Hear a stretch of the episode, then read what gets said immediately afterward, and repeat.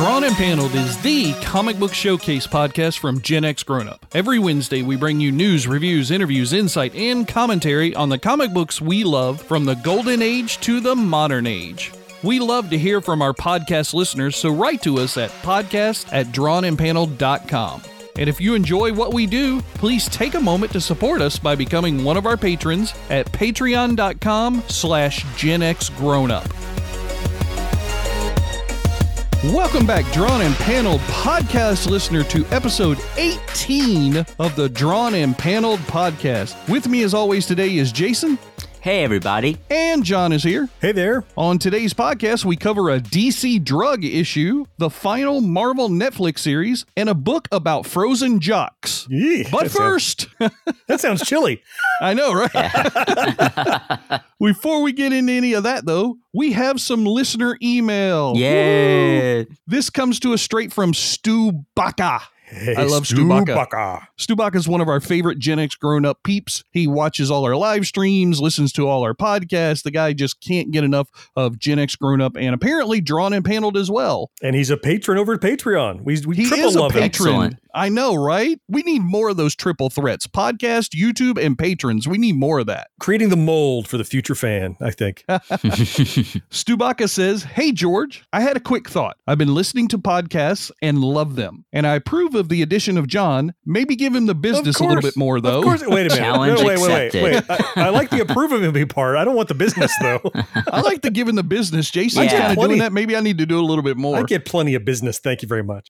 Hmm. he says, When I first got into comics, I got about half a short box filled of duplicates from a friend of books that he didn't want. And it totally opened my eyes to what I was missing. I got several parts of the Uncanny X Men series, Follow the Mutants, and that was it. I fell in love with those characters and really wanted to know more of those stories. However, there was another book in there, a DC series, that I never hear anyone reference Blue Devil. Oh my God, Stubaka, it's one of my favorite series of all time. I have like the first 20 or 30 issues back from when I was a kid. I'm still collecting. I love Blue Devil. He was awesome. He was like this guy who was a stunt man for TV and films. This, you know, he could do all these different flips and dodges and everything. And he's in this Blue Devil costume for one of the movies and it gets bonded to him. And he can't get the costume off. Isn't that a vacuum cleaner? What?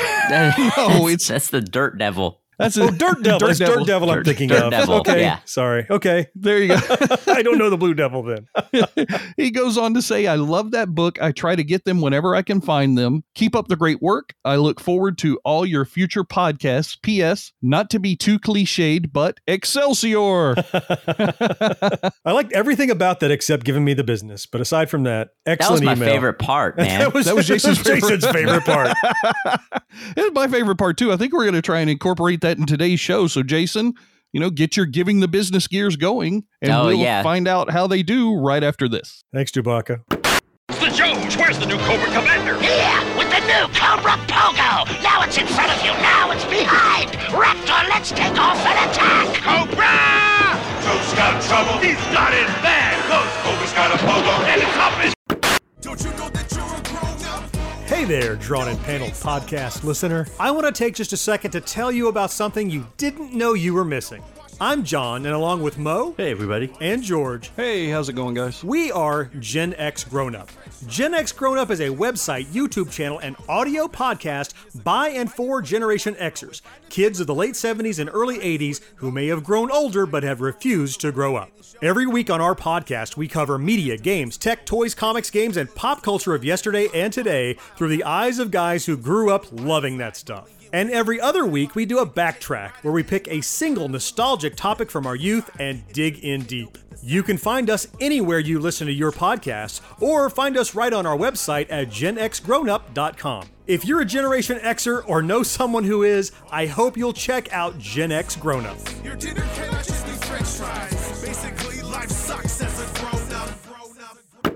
George and John, let's talk about what's happening in the comic book world. And there's quite a few things going on. Uh, I don't know if you guys heard about it. I was poking around and saw that there's a new digital subscription service available called Graphite. I know you've probably heard of Comixology, Marvel Unlimited, DC has a Mhm. new subscription service, but there's a new kid on the block now. Okay, so if Marvel and DC have their own, how is something like Graphite going to compete? Because I'm assuming they're not going to give their titles to anybody other than maybe Comixology because that's part of Amazon and that's so big. But Right. how are they going to compete? Well, this is a new service. It has over 10,000 titles available, What? mostly independent books and like creator owned Oh, stuff. Hmm. It's nice. also free. What? Wait, wait, wait, Wait, wait. Free for It's what? For us or for the people who are putting their comic books on there? It is free for subscribers. It's an app you can download. Uh, you can go on the website too, but we'll have a link in the show notes. Now, it is, you know, because it's free, it, there'll be a lot of ads in the books. Ah, you can okay. also pay four ninety nine a month for ad free service too. It's a little Okay. limited right now with what they have, but it's still kind of a neat, you it's know, It's not that limited with 10,000 books. That's quite a few. I mean, it is that's almost as much or more than what DC opened with with their service. So it's like all you can eat for free with ads, or all you can eat four ninety nine without ad. right. Huh? Right. So they've got a lot of stuff from Boom, uh, IDW, Aspen, Really? Archaia. Yeah. N- no image, no dark horse yet. do they have a lot of money behind them or something like have they is this an investable company or did somebody just say i want to put up a service and they're doing this by the seat of their pants Well,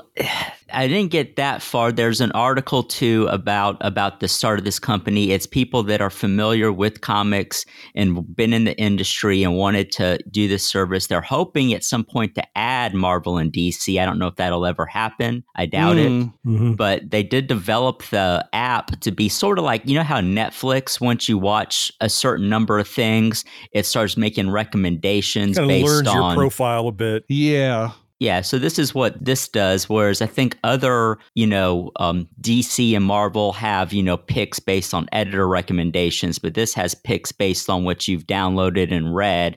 So it uses an AI format to give you recommendations of what else you should look into read. So they've they've taken some time with this. We'll see where it goes. well that's a really cool thing that comic books are being used for right now but jason there's something else that comic books are not very coolly being used for there is a news article that you found apparently copies of dc comics are being used to smuggle methamphetamines into australia And the weeds. I mean, okay, first, how do you have to smuggle drugs into Australia? I kind of figured they were probably just already there. Then, number two, why DC? Why not Marvel or Image? Or why does it need to be DC? I, I don't know why it was DC. It may have been it, there may have been other comics involved, but they were using the mail service, and they I guess they were fans of DC Comics, or maybe they weren't fans of DC Comics and I think it's decided to hide. I think it's DC stands for drug comics. Drug comics. so, I'm reading a little bit of the article, and they recently seized three kilograms of meth along with cannabis and other items. I'm really curious to know what the other items Paraphernalia. are. Mhm. the group reportedly smuggled $1 million worth of drugs from the U.S. to Australia using the mail and other courier In, service. in the pages of comic books. That's crazy. yeah, and I don't know how that didn't get caught, you know, beforehand, but And you have to wonder how many super desirable comics the collectors would have loved were destroyed by baking drugs into them. I mean, uh, you would think. I mean, it's Just just like it might have been worth more than the drugs. Who knows? It says the operation has dismantled a significant criminal network and removed over 30,000 books off the Queensland streets. wow, 30,000 comic books. that's a lot of books. Holy crap. That's just crazy. yeah, supply and demand. How many? wow. I get it. well, that's a good segue then. The last little bit of news that we have today talk about supply and demand. Netflix will no longer supply the demand of Marvel fans for TV series. oh man, The final one has dropped its final season. Jessica Jones season three has been released, and we won't see any of their like ever again. Yeah. Well, I mean, you know, Marvel's Disney thing, and there anything they do new that's not going to be in the cinematic uh, in the theaters. I'm sure that Disney Plus is going to be carrying all those things in the future. It's we know that's why they pulled the plug on Netflix, not because it wasn't quality and it wasn't making money for them, but they can make more money themselves on Disney Plus now. I, I suppose so, Yeah. and I'm sure that that was a large portion of it. I know there are articles that I've read that talk about Netflix may have a hard time staying afloat now that Disney has, you know, put this new service out there because Disney owns so much of the content that was on Netflix that they might really be hurting at this point because it's not just movies. Yeah, it's there's a lot of stuff getting pulled. ESPN, Mhm. all this kind of craziness. And I know that there are new series that are going to be developed for that new Disney Marvel service, but I haven't heard any real substantive rumors as to these Netflix series being redone in that No, not context. So. I'm kind of sad because Yeah, they yeah, I don't know if those people are going to be around yeah. or not. You know, it's I, you know, it's kind of the end of a of a short run era. I mean, how long have these things been going on? Six years, maybe, five years, maybe four at the most. five at tops. I think that's been all that For, long. yeah, 2015, I think, yeah. was the first It was Daredevil. a Daredevil. Okay, So, this might be very telling. I mean- are you guys? So have you watched it? Are you continuing to watch these all the way to the bitter end? Because for myself, like I watched the first, you know, I watched the first Daredevil, the first Jessica Jones, and then it started to peter out, and I haven't been paying that much attention. Maybe is that also a factor, or is it just me? Maybe everyone else is still riveted and they're watching them as they come out. I think it depends on your on your level of comic book commitment really. I mean, they are great series and they captured the imagination of people who were non-comic book fans just as much or more so than mm-hmm. comic book fans because Right, they were so well done, right? Right. But I think you had to be a dedicated comic book fan to really stick with a couple of these series because, you know, I've talked about it before. Um, some of the things like Iron Fist, a lot of people didn't really like that series, especially the first season. I really enjoyed it. And then when they did the Defenders, they got a lot of bad reviews. And so a lot of people just stopped watching it altogether just based on that kind of thing. So I've stuck with them. I've watched everything except for I've still got a couple of episodes of the second season of Punisher left. I've still got a couple of episodes of the final season of Luke Cage left. And I haven't started watching Jessica Jones yet because, as we talked about on the Gen X Grown Up podcast, John, I am in the middle of my A list movie roulette Yeah. game and I can't quite find the time to to start watching it. And I want to watch it Yeah. all at once because, you know, that's the way you really need You to to do these maximize that A list membership. Right. So it, it can be a challenge to find time to see three movies a week. Yeah, I've watched them all, and I'm on about episode four or five of this season of Jessica Jones so Hmm. far. So how has it been so far then? It has been very slow. Really? Yeah, I, I may just need to kind of focus on it. I was, you know, reading comics and doing some other stuff. It's it's like the other seasons, and you know, it takes a while for it to really ramp up. Um, a lot of, you know, it kind of picks up from the last season, uh, with her, you know, kind of having a feud a little bit with her friend Trish and some other things oh, so going like on. one and two. but yeah, it's, it's it's it's a little slow, but we'll see we'll see what happens. Well, that doesn't bode well then for it being picked up by Disney if it's coming off as a little slow to a comic book fan who's followed through all the seasons of all the shows. I enjoyed what I watched of the Punishers last season. I thought that was really well done. Maybe the Punisher and Daredevil are enough to bring some of them over into that universe. I really hope so because those were I think those were probably my two favorite series in the Netflix Marvel universe. I agree. Yeah,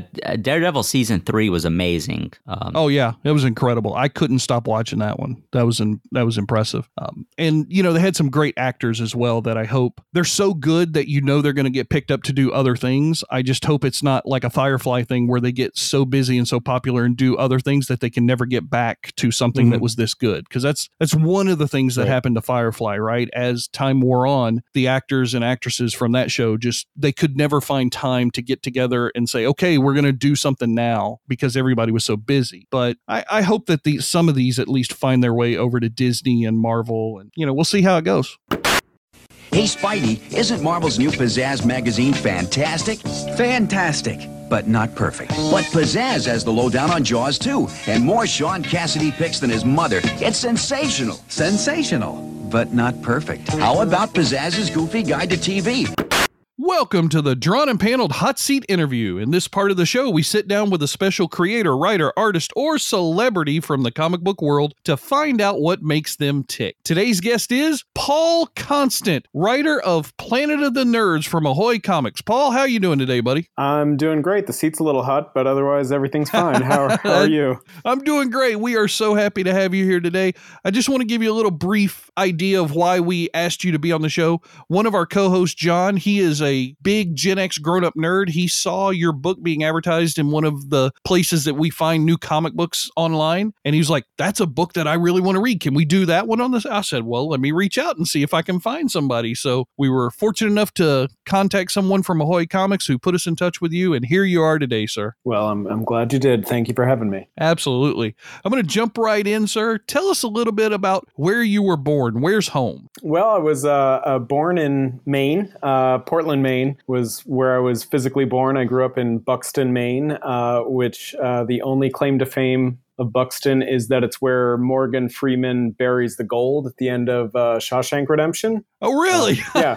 Spoiler alert, Okay. I guess. Sorry. Uh, nice. and uh, yeah, uh, and so I grew up there, and then when I turned uh, 19, I moved away, and I've lived in Boston, and I've lived in uh, Colorado for a little bit, and uh, since 2000, I've lived in Seattle. So Seattle's really my my home. Seattle's where you calling home now. That's Yeah. awesome. So tell us a little bit about your work in the comic book industry. I mean, we know we're here today to talk about Planet of the Nerds, but I'm sure you've done quite a bit so far in the comic book world. Well, I haven't done too much actually. It's uh, Okay. uh, I'm kind of a kind of a comic book baby, honestly. Uh, you know, for for years, uh, I worked in bookstores. I worked at a Borders back when Borders books and music was a thing. Oh, yeah. uh, yeah. Right. And uh, then I got a job working in an alternative weekly out here in Seattle, and I, I got a note uh, on. I, think via Facebook from a comic writer and editor named Tom Peyer, who uh, was at you know DC. He was an editor on uh, Grant Morrison's uh, Doom Patrol series Oh, at Vertigo, and and he was he he was just very nice. He he was living in Seattle, and he really liked what I was writing, and and uh, I was a big fan of his because I've been a comic nerd my whole life. Um, so you know we we would exchange notes uh, and stuff every once in a while. Um, then uh, I got a, a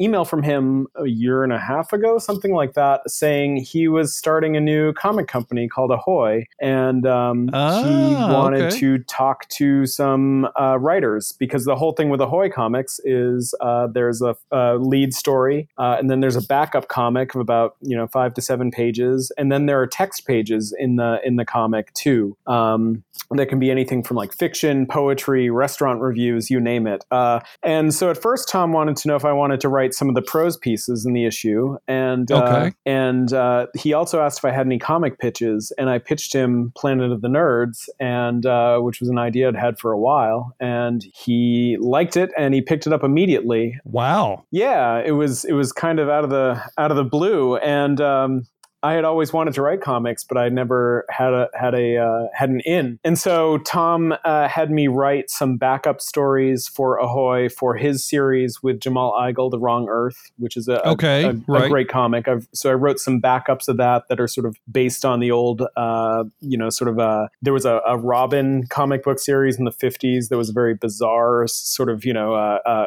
I kind of a kids comic, although there was always sort of a weird malevolent edge to the stories. So I did a few of those and and uh, just to sort of get used to writing and collaborating and stuff like that. And then I started writing Planet of the Nerds. That's a great entry vector into becoming what my childhood dream was and I'm sure a lot of kids growing up reading comics, you know, to create your own comic book, have a guy reach out to you and say, "Hey, have you got something you like to pitch?" Well, I kind of like this idea. That's Yeah. great. Let's make it a comic book. That's awesome.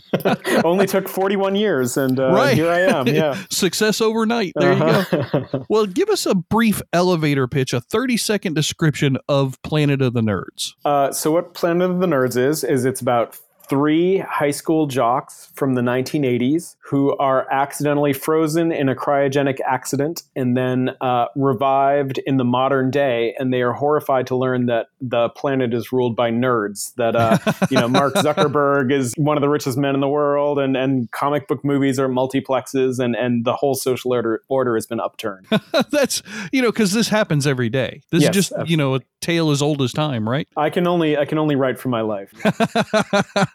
Pretty cool. Well, tell us what your inspiration was for the book. You know, I just uh, my whole life, like I said, I've been a, a comic book nerd. Like I learned how to read on old uh, Charlie Brown collections, Oh, and wow. uh, and uh, Mort Weisinger Superman comics are kind of like my bible. You know, uh, the the old weird '50s Superman books, and uh, Right. so you know, I mean, I was I had a, a decent amount of bullying in high school. I didn't get the Okay. worst of it for sure, but now being a nerd is cool, and and and so just thinking about the difference that I've seen in my life, going from when I was 12 to my 40s, and just how at one time there was a lot of shame around around being a nerd. So you know, writing about these these jocks who are thought out at a time when they were the big men on campus in the 80s. You know, they were they were expected to be the leaders of society, uh, and then to have the rug pulled out from under them seemed really interesting now. And also the fact that nerds are sort of you know the dominant culture and society. Sure, San Diego yeah. Comic Con is is a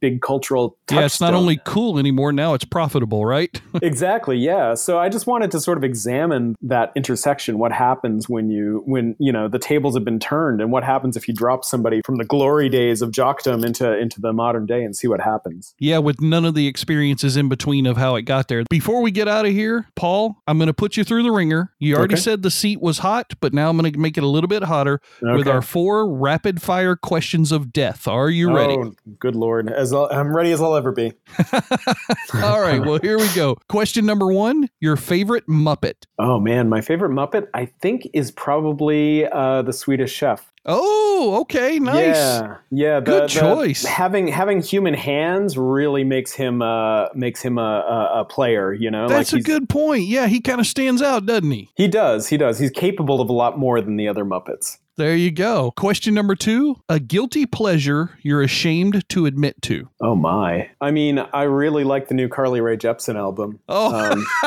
I think it's awesome, and uh, I'm kind of a Carly Rae fan. Very nice. Question number three Your favorite 80s film or TV show? Whew. Uh, you know, I think there's something to be said for uh, Gremlins. Uh, Oh, Gremlins okay. is certainly. I mean, you know, there were a whole bunch of movies in the '80s that were amazing, like Ghostbusters and, and all those. But Gremlins just sort of came out of nowhere, and if you watch it as an adult, it's it's pretty dark, uh, and it's a Christmas movie, and there are all these things, all these. There's a, an amazing mythology to it. It's just like uh, a, a, a pretty amazing. It's a miracle that movie was ever made. yeah, right. I don't think it gets made in today's climate, but It does not. No, it doesn't. all right. Final question A favorite comic book or character that you did not create yourself? Oh man, I mean that that there's there are a lot of characters, uh, but you know I, I I might have to be boring and say Superman. Uh, oh, okay. because Superman has always been sort of my my north star, and also he's you know he's he's sort of the original comic nerd. You know Clark Kent with his bumbling and his and his Fair enough, worrying right, about what Lois thinks of him, and and He's and got everything. the glasses and the pocket protectors going on. Exactly, and and you know how people say that that that uh, Bruce Wayne is the disguise that Batman puts on. I like that that Superman is the disguise that Clark Kent puts on. Right, like he's not Okay. pretending to be a nerd. He's pretending Right. to be this you know this this leader of men and everything. And I find that really appealing. I don't know why people say that Superman would be hard to write. I think that he's kind of a um, you know if you've ever had to like step up in a situation that that requires some bravery, I think that that you understand what makes Superman work, right? Like he's somebody who's who who does the right thing uh, no matter what the cost, and I think that's that's something I, I like in my fiction and that I like in the real world too. So Pretty cool. Paul, thank you so much for joining us here today. And listeners, you can find all of Paul links in our show notes down below attached to this episode. thanks for having me. Listeners, we'll be back right after this. They're here. Marvel's X-Men on Sega Genesis. System to game, sold separately. First up on the roundtable today is a book that we are revisiting for the second time. Jason, you wanted to talk all about Amber Blake issue number three. That's right. I, I think we all enjoyed issue number one. Uh, Amber Blake Mhm. number three's published by IDW, written by Jade Lagardere. I'm not sure, and drawn by Butch Guice. It was re- it was released June 12th. Well, let's talk a little bit about that release date. So that's June 12th, Mhm. right? That's right. And today is June 19th. So you're like, oh, That's current. Okay. Well, that's that's not too far apart. However, Surprise! another book comes out today. Amber Blake issue number four also drops today. And we got it a little bit early from the 19th release date today, but holy crap, we didn't even have time to get done with issue number three yet. I know it was crazy. That that's kind of rare. You know, Marvel does that a lot. They'll do their books on every two weeks, but this this series has been, you know, every month there's been an Amber Blake, and then you know about two weeks uh, after number three, number four came out. this is a seems like an odd release schedule. Well, tell us a little bit more about Amber Blake number three in particular. This issue, we know that Amber was went to a, a prestigious school that was maybe not so prestigious uh, on the underneath. A lot of bad things going on. She gets picked Mhm. up by a secret agency, and in this issue, she has finally found you know the people responsible, and also came across a long lost friend that she thought had Mhm. been murdered. Uh, and then Right. things heat up from there. it's a crazy little story. I'm happy that she's finally, you know, theoretically getting retribution in Mhm. this issue, but man, it feels a little rushed to me. Like they're only in issue number 3. They could have drug that out for an entire what you might consider a season, which in the comic book world is usually at least 6 issues, you know, Mhm. because you have a trade volume for 6 issues. I thought they could have drugged that out a little bit more. Uh, but it is kind of a dark, fast-paced story, so I guess they're going to move on to bigger and better things. Yeah, I hope so. Uh, it, it was definitely a very fast paced issue. I like that. The reason I picked this book and continue to do my weekly reviews on it when, when it comes out is because it's just a, it's a fun espionage story, and the art to me is fantastic in it. And some of the action scenes are really well drawn and depicted. Uh, I also found it to be the artwork to be great. I remember enjoying the first uh, episode of Amber Blake, and then uh, it had a lot of promises, like an espionage thing, like you like you mentioned. And this one, I found like it just Mhm. keeps getting darker and darker and hyper realistic. And it's Mm-hmm. for me, there's not enough escapism in it. Like it's so, it just feels like a drama television show. There's no, I guess maybe what I'm looking for a little more in comics is a little more uh, something you can't do. in maybe in television or you can't do in, a- in a film Right. without tons of CGI. And this feels very straight laced. There's not even like a ton of action. There's just a little bit of intrigue. So there was no escape. I, a little Mhm. stressed I felt during it because it was so heavy and dark. I'm having some hard times with this book as well as in particular issue number three. How many times is Amber Blake herself going to flip flop her damn mood in the Yeah. middle of Oh, one yeah, page? sure. Holy crap. One minute she hates that guy that she's teamed up with. The next minute she's kissing and humping him. Yeah. And I'm, I'm like, Jesus. It's like between one panel to the next. And I'm like, pick a lane with this character and have her stick there. I, I'm really starting to get irritated. Yeah, she does flip flop, but she is also relatively new to the espionage game and had fairly traumatic yeah, but she's not new to experience. being a human. And that's human emotional stuff right there. Yeah, I guess. she's you know she's in her what teen 20s at this point because she's graduated this school or whatever i'm guessing Mhm. she's in her mid 20s it's kind of hard to tell but i mean holy crap a human being doesn't change their emotional state you don't go from you haven't met some of my ex girlfriends. and it's not just that she's like like you might have with a wild crazy partner who like one minute they're yelling at you and angry and the next minute they're trying to make love to you and but in this case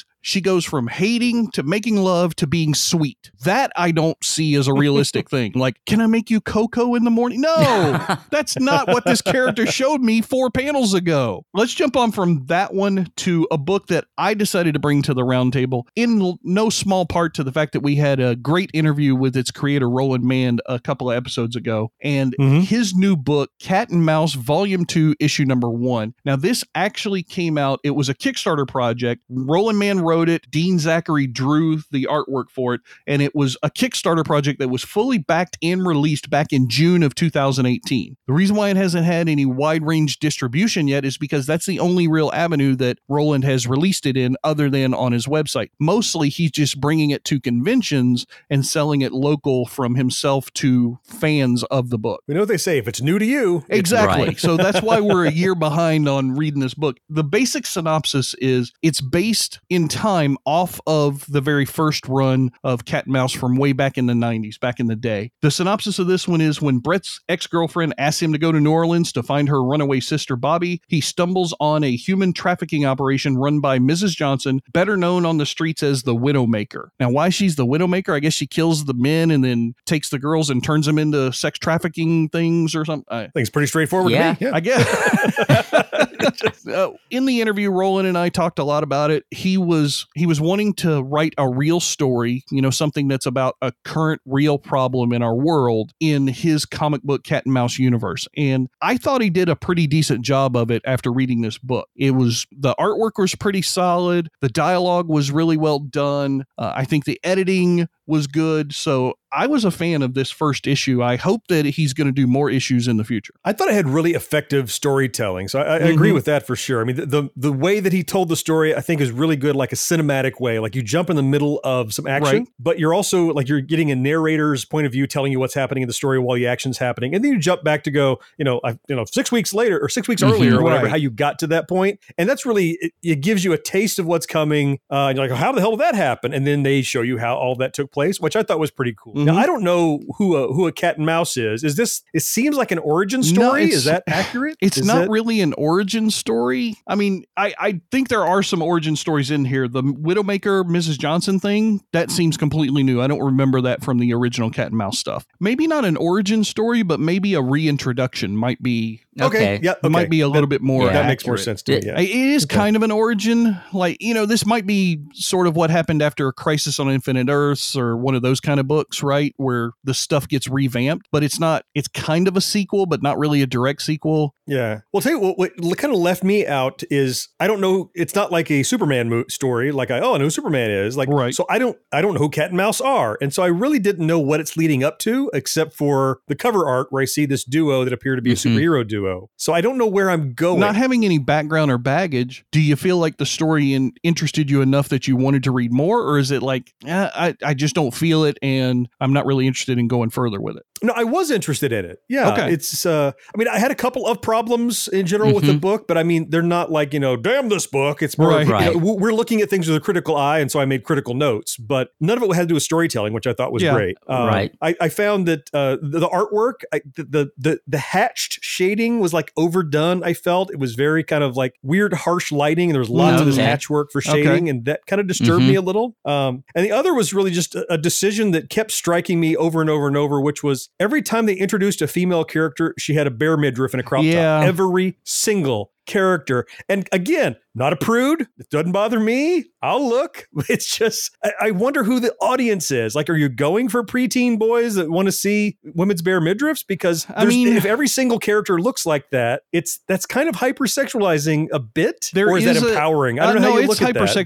just hypersexualizing. seemed I'll, like I'll give you that. right. Although I, in talking with Roland, I don't think that was something that he would consciously go for because the whole point of this Yep. story was to shed light on a horrible tragedy going on in America, which is sex trafficking. Mhm. But Mhm. the hypersexualizing that you're talking about, it's been kind of a staple of comic books for a long enough period of time that it's almost ingrained. it's not a cat and mouse problem. Is what you're Yeah. saying, right? yeah, yeah, No, it's an it's- industry issue, and Yeah. I think that there are s- uh, quite a few books who are finding ways to break that mold. However, what I'm finding, at least in the ones that I read, most of the ones breaking that mold are the ones that are based in either other properties and they're coming to the comic book world now. So something Mhm. like a Stranger Things Right. or Yeah, Life is yeah. Strange, that kind of stuff. Um, or they're ones that are specifically designed and drawn and planned to completely go against that whole motif. I got you. Yeah, it was it was kind of like even like a game I was playing with myself. After the first couple of characters, I'm like, okay, well, surely the next woman introduced will. Nope, sure, there she is. There's her belly Right. button, and I'm like, all right, well, surely, that, nope, there's another one. And there's one scene where he introduced like three women in cages. Every single one of them had the same like crop top on. Right. I'm like, Yeah. really? Nobody has a t-shirt? Really? Okay, that's just Well, odd. When, when they introduced uh, Miss Johnson um, at the police station, she wasn't wearing a midriff, but that dress was super She was tight. not, but she did have she had a slit all the way up to her that's hip true. one side of this- She It had this did. black evening Yes. gown at the police department. Yeah, that was that, Yeah, that was Right. different. It- it- yeah. Yeah, that was one that Jennifer Lopez looked at and went, "Damn, I wouldn't wear that on the red carpet." That Right. was great. Right. That's saying something. a good book. Definitely some things that we would like to see maybe drawn a little bit differently. And I know Roland, so I know he's going to listen to this podcast. He might Mhm. take that under advisement when he's talking with his artist a little bit later on. Now, John, I'm not going to worry about it anymore. Yep. I was going to try and find a segue into it or try and set you up or something, but there's Don't no need it. point. Just It's no- you, that's okay. you run and start talking about your book. well, as always, I pick my book just the way I uh, I pick my favorite football team. What colors are jersey? Right. Uh, yeah, I have no, no baggage, so I'm, I'm going through the list of what kind of what's coming out, and I'm like, again, just like before, you know, capes, spandex, you know, masks. Well, and I almost toward the bottom, and I came across this title I'd never seen before. The cover grabbed me. It's called Planet of the Nerds. Uh, Mhm. turns out it's it's uh, issue number three. I didn't know that, so I've missed two of them at some point. Uh, it's published by Ahoy Comics, who I'd never heard of. I, I Right, asked well- George, and you're Yep. like, I've, not, I've never worked with them either. I don't know. but as you just uh, did in the interview with Paul a little bit, written by Paul Constant Right. and uh, drawn by Alan Robinson, and this this issue drops uh, just dropped, I guess, on the 19th, Today. which is today. Yep, the day this releases. The first two issues are already out, and I read. You got all three of them, and I read all three of them. the synopsis for the whole series is, as they write it, the angry, thought out jocks from the 80s search the world of the 19, of 2019 for the nerd who froze them. Yeah, so and I'm going to start like rating maybe like how, how much I enjoy certain books by how many times I look down at the corner of uh, seeing how many pages are left in the book. So, so i i if I'm like, oh, how much more of this, and I look down, I'm like, oh, So I'm it's an anger 10 scale. 30. Okay, well, it's it's it's just a it's like checking your watch when in a movie. Like how much you're if you're enjoying it, then how quick does it go? I And- got or how many times do you check and see if I'm almost done? So I had three issues of this to read, and I every single time it ended an issue, I'm like, damn it, that's over. Quick, get the next one. I never looked to see what was coming up next because what whatever he did, this is probably the first book that we've read here on the show that I would be Wow. interested in a hard copy Cool. of to have. It touches on a lot of the stuff that circles around the creation of Gen X grown up in general, Mhm. right? Which is the parent of this uh, show, and it's it's nostalgic in that just as the description said, there's these three jocks that during an accident they get accidentally cryogenically frozen, Right. And they come uh, come to life in 2019,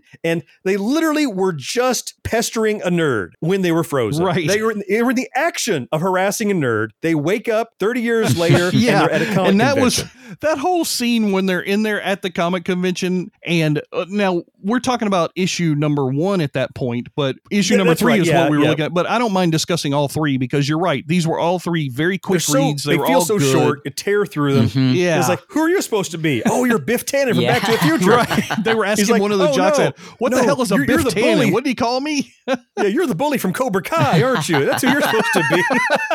it was very smartly written for sure. And Paul, in talking with him, not just during the interview, but also after the interview, he listens to our podcast. I think he was thinking the same thing that you are that these two things, his comic book and our channels, just kind of go hand in hand together. That's awesome. And let me talk a little bit deeper about the story. That uh, so many things I want to say. and We have a limited amount of time, but th- there's a deeper like comprehension, a deeper thought into the writing, and it's very obvious that Paul was a writer before he was a comic book writer. There's a commentary on like current political Mhm. climate uh, because Yep. these guys came out of the Right. 80s, and he's and he's calling somebody, "Hey, gay wad" or something, you know, and you're like homophobe. You know, Right. quickly somebody is is screaming and you know in, in- quickly insensitive uh, and calling people out and calling the police right away. And it just it, it shows the parallel between different times. And there, there's a lot of cool commentary about uh, too i think paul said in his interview about how you know it used to be nerds were the subculture that was looked down upon and now nerds Mhm. rule the world. And i think that's the parallel in the name if you're listening, Paul, Alan, uh, if I would love an autographed copy, hunt me down. I'll pay for it. I think you guys did an amazing job with this. And for a guy who does not read comic books, you you struck a chord in somebody that really is just more of an '80s nostalgist. Who, I, anyway, if if you like anything a Gen X grown up or Donna on a panel, this is a book that I think So you we're would dig, gonna 'cause I put all have. of this stuff in the second episode because we're gonna have to do a part two as much as John is talking about it, and it's only going to be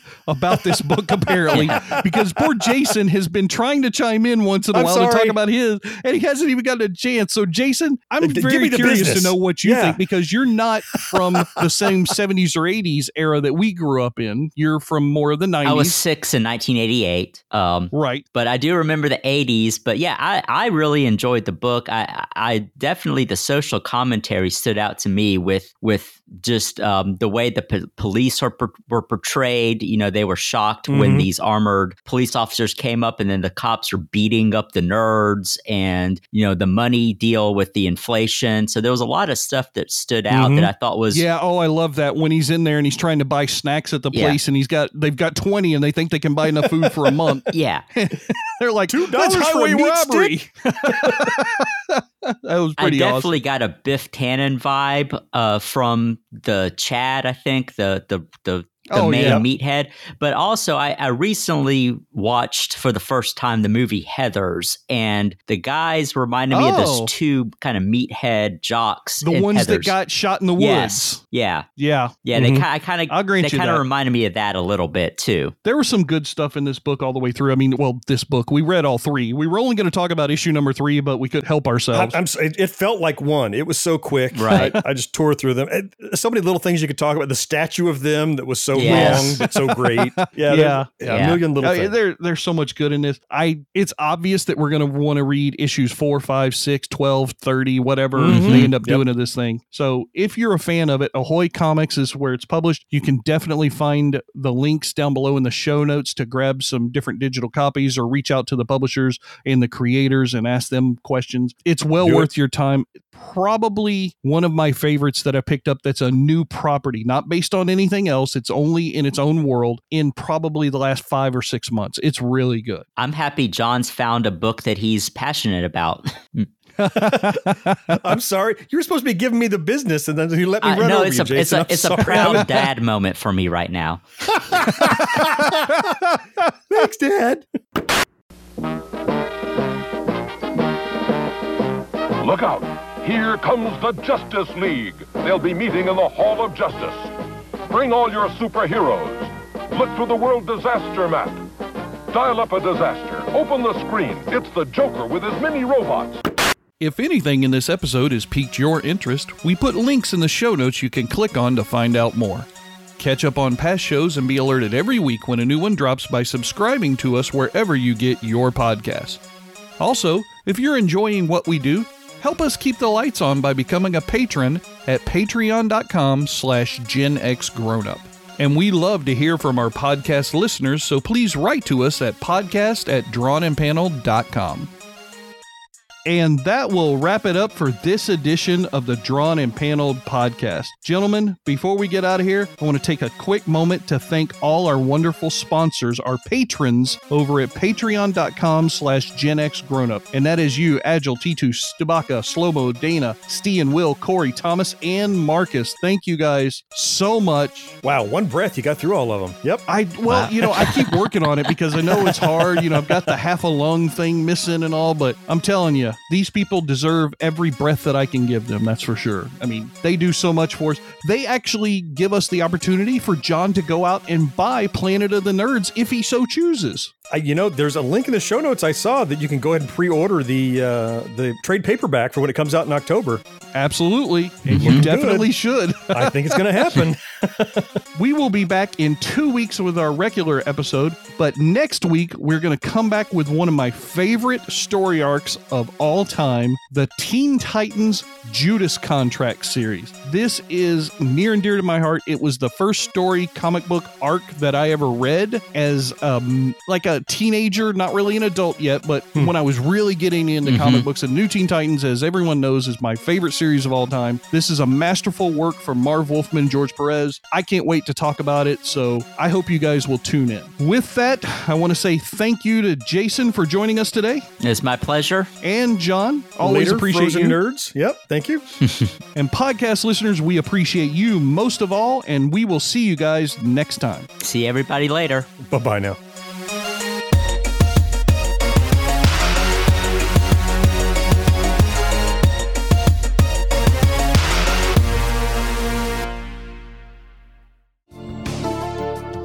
Gen X Grown Up is a member of the Evergreen Podcasts family. Learn more at evergreenpodcasts.com. We're also an affiliate of the Geeks Worldwide Radio Network. You can check them out at thegww.com.